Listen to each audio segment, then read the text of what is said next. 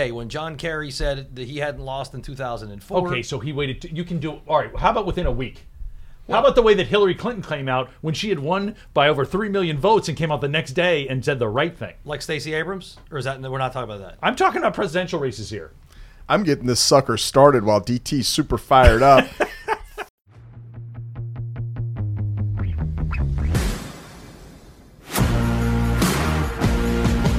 Thank you for setting your podcast dial to 14th and G. I'm your host, Dean Hinkson, coming to you from the offices of Mehlman Castagnetti, Rosen, and Thomas. All of us, literally, coming to you from the office as the latest wave of the pandemic seems to be loosening its grip. I am so pleased to be joined in person by my colleagues here at the firm Republican Bruce Mehlman, Democrat David Thomas. Let's cover 2022 in 22 minutes. Let's engage in some legitimate political discourse. This is the super spreader version of 22 in 22. I'm thrilled to see both of your faces, and it reminds me that all three of us have faces for podcasts. I'm, uncom- I'm uncomfortable being in a room with this many people. we are very close to one another. Well, DT, we were just getting into it here before I hit record.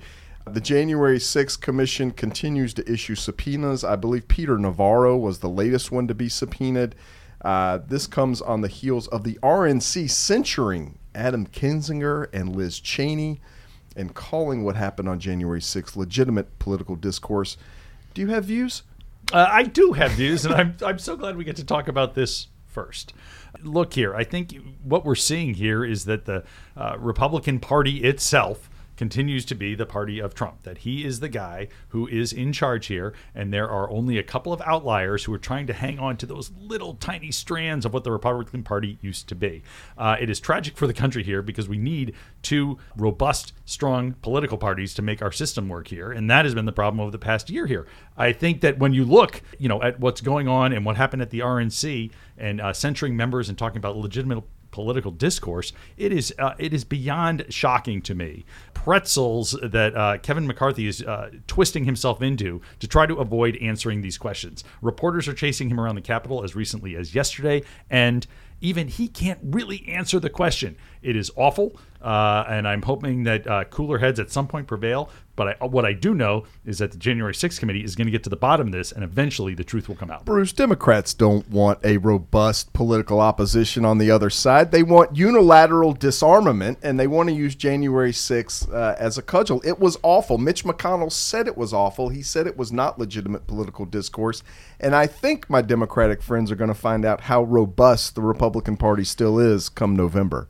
Boy, I hope you're right. It's it's. Uh, let's be honest. In our lifetimes, this is a bleak moment for the RNC, and, thank God for Mitch McConnell saying what he did. I just I, I thought the party stood for Blue Lives Mattering. If you're defending the rioters, you are defunding the police by other means. I thought the party stood against cancel culture. The RNC's canceling Republicans.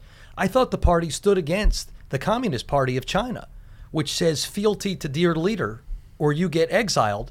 And yet, the RNC is exiling uh, two Republicans who voted Republican on everything forever, but they're just not kissing the ass of dear leader. That's a scary point. It is a scary point, Bruce. And the only thing I would would, would quibble with a little bit here is uh, saying, uh, you know, thank God for Leader McConnell here. I'm glad he's speaking out now. I'm glad Vice President Pence uh, spoke out now. Uh, I wish people uh, would have followed the lead of uh, other Andrew leaders. Cuomo? Oh, no, I wish no. other le- leaders like Mitt Romney, who actually spoke out at the right time, like Liz Cheney, who spoke out at the right time. I know those are the Republicans that you believe in, who you think should be running the party, and who used to run the party but don't anymore. Hey, it's I a party bel- of one. I believed in Mitt Romney back when you guys, your Senate Majority Leader, said he wasn't paying his taxes because secret sources had told him.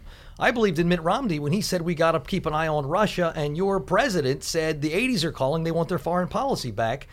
I'm with Mitt Romney, and I've been with Mitt Romney back when you guys were dragging him unfairly and dishonestly through the mud. Ding Oh, ding ding! Lord. I'm gonna I'm gonna I'm gonna close out round one because uh, we only have 22 minutes and we have an enormous amount to get to because there is an enormous amount going on. Uh, I'll throw up three jump balls. What's going on on the Hill right now? Trying to finalize the appropriations process. Sounds like they're close on a top line number. The USICA competes. Made in America. Uh, the, the the continually changing title of this U.S. China competition bill, uh, and a member stock trading ban. and all complicated by the fact that, and we wish and pray for his speedy recovery, Senator Ben Ray Lujan uh, suffered a stroke in the last week. Uh, we don't know when he will be back in D.C. That normally would not be top headline news, but in a 50 50 Senate, Chuck Schumer's now down one senator.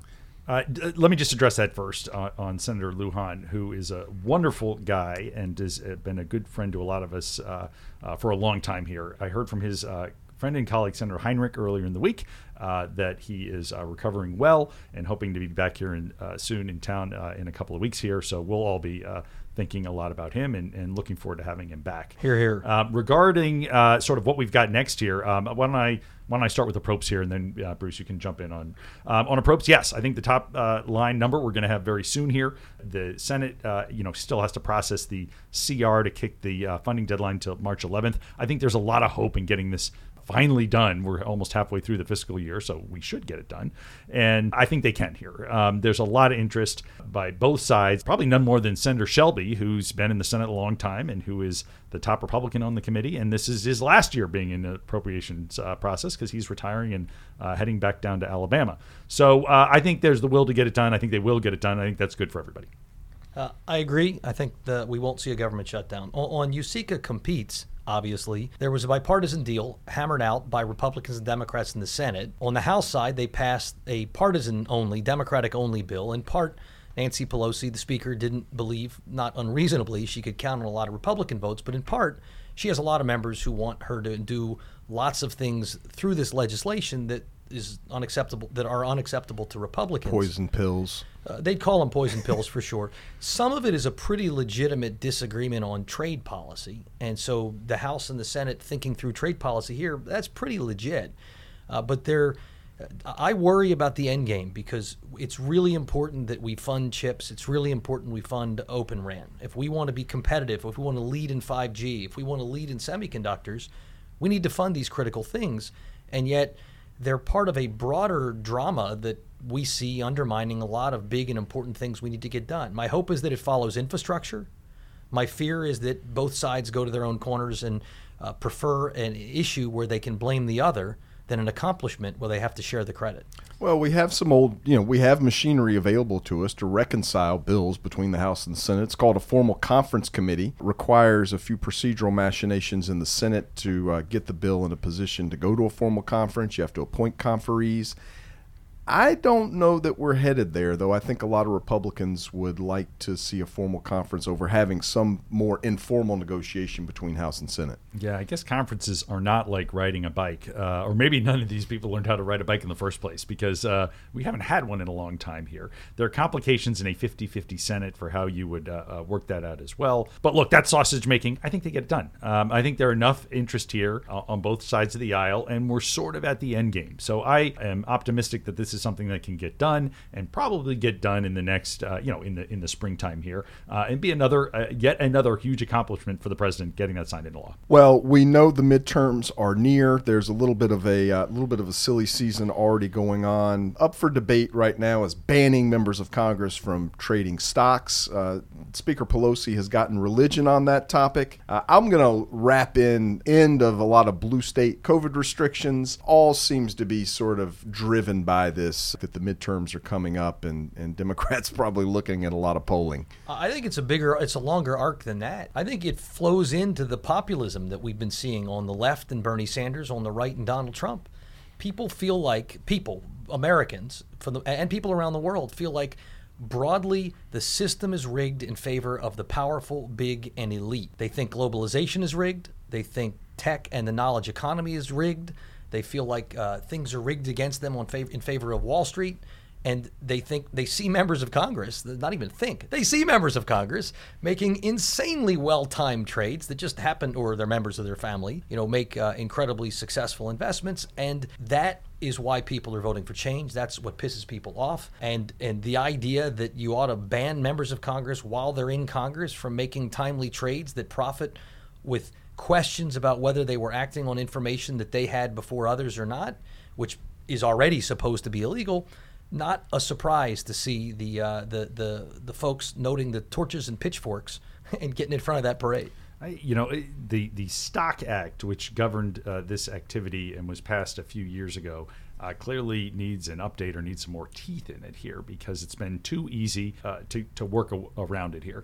So I, you know, I think there's going to be an effort to do it here. But boy, this does get into complicated questions regarding spouses, regarding uh, children, other family members, uh, investments in college plans. I mean, there's a lot of other things here that just beyond the uh, sort of day trading aspects that I think people think about this. But boy, I, I, uh, this is an issue that's taken off. You know, you know who only invests in mutual funds, so there isn't any doubt. Mitch McConnell. Well, let's talk about what something most Americans are dealing with. Not everyone's in the stock market, but everyone does go to the grocery store. Huge, huge headline inflation number uh, out this week, uh, up seven and a half percent year over year, the largest increase in inflation since 1982. That's why the Thomases raised chickens. They saw th- they saw this coming. Their egg price has not gone up. Too soon, Bruce. All our chickens been killed by a fox. Uh, it's very sad. For which you blame Donald Trump. and for which the Thomas children are still in therapy. What's the impact here? I mean, obviously, this is played into Senator Manchin's calculation on Build Back Better and more government spending. But what, what's what's the political impact for, for what's going to get done? The political impact for the midterms in November. Well, inflation is bad for the uh, party holding the White House based upon every election ever. Uh, it's one of the major headwinds. Obviously, a lot of the challenges go back to some of the mismatch between supply and demand, um, catalyzed by the pandemic. But that also plays into the idea of we need to spend more. Uh, the White House has come out and said eight economists and four out of five dentists believe that if you pass the Build Back Better, spending trillions more, that will bring inflation down. I think the average person thinks government taxing more and spending more doesn't reduce inflation. I think it's uh, it is an issue that the Democrats are going to have to fight uh, an uphill battle against, and their only hope is that just as inflation started really kicking up year over year growth around April or May, uh, you may see by the summer the year over year growth is going back down because it had already kind of got its big over the year over year bump. So yes, inflation is something obviously that the White House is concerned about. They're going to continue to work on here. Dean, you correctly point out that this was 40 years ago, uh, going back to 1982. Who was president then? Ronald Reagan. What happened with Ronald Reagan uh, leading into 1984, Morning in America? So let's take a look at the other economic numbers here uh, that Joe Biden has already dealt with in his first year. Economic growth, the best in 40 years since Ronald Reagan was president. Unemployment is at 40%. Wages are way up job growth is the best job growth ever in the history of our country for a first year president here. And I always have to remember you look at the hand he was dealt with when he arrived. Uh, the White House knows that he will be judged in the midterms and for reelection based on how he's doing on the economy and how he's doing on COVID. Let's talk about COVID. COVID numbers are down. Omicron, it seems like we're finally around the corner these things don't happen by accident. And and you know what? We have to remain vigilant for what may happen next and, and future virus. But you know what?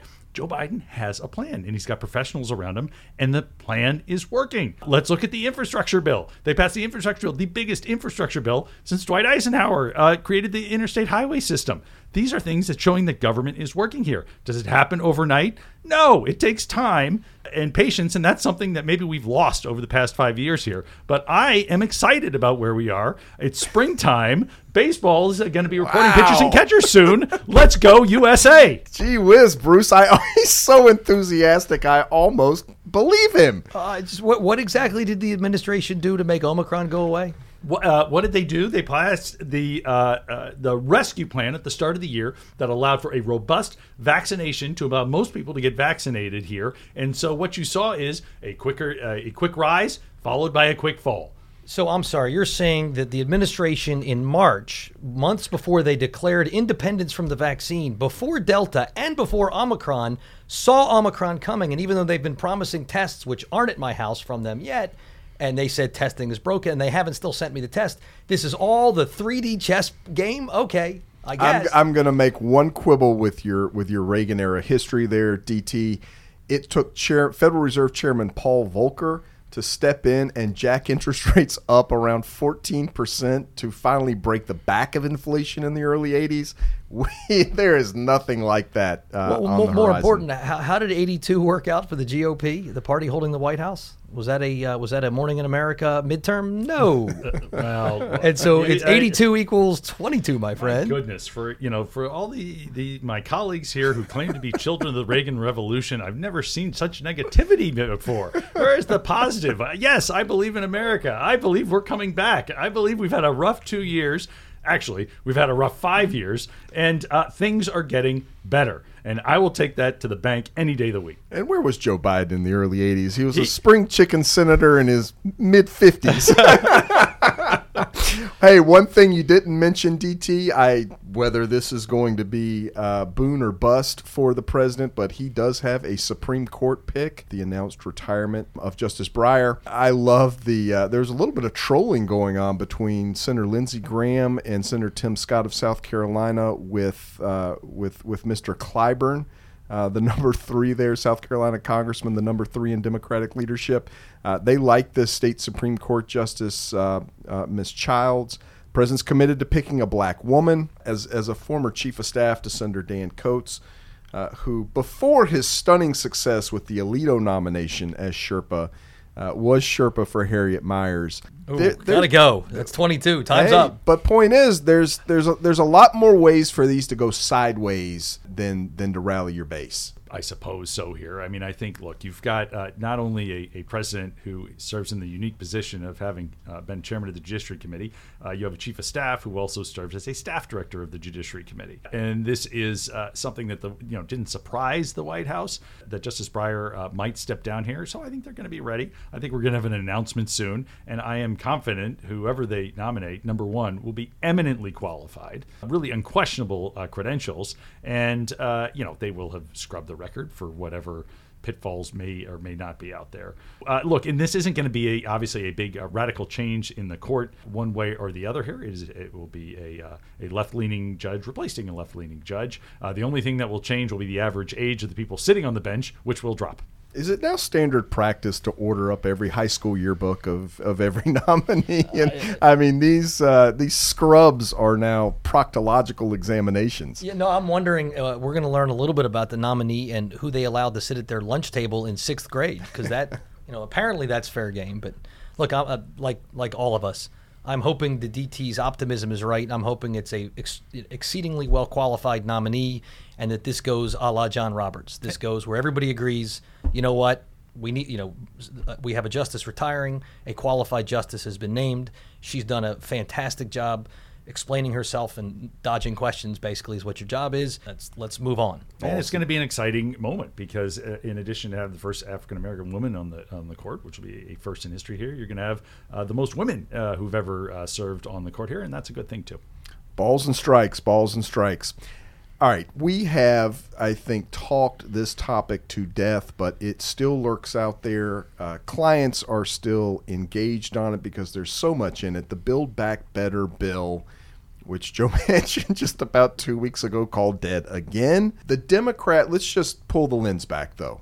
The Democrats have an active budget resolution that allows them to circumvent the Senate filibuster. It's just a matter of what they are going to populate that bill with.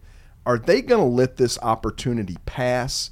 Or is there something, is there some collection of policies and spending that they can get Senator Manchin, Senator Sinema on board with and, and get and get it done?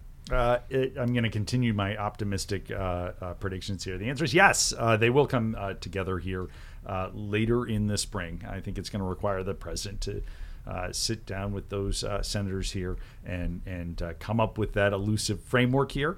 Uh, you notice all Democrats saying, like, realizing, like, look, if we're going to get something done, uh, something is better than nothing. And so let's figure out what Senator Manchin and Senator Sinema can agree to, and then let's get it done. Um, it's it's uh, sort of the last piece of the big puzzle here that the president's trying to get done in his uh, first two uh, years here, and the first two years is when presidents get the majority of their work done. So that's uh, I think it's going to happen. Hey, look, it, I don't think it's going to happen, but but mostly because the opportunity to do exactly what DT said, which is the right thing to do, was missed.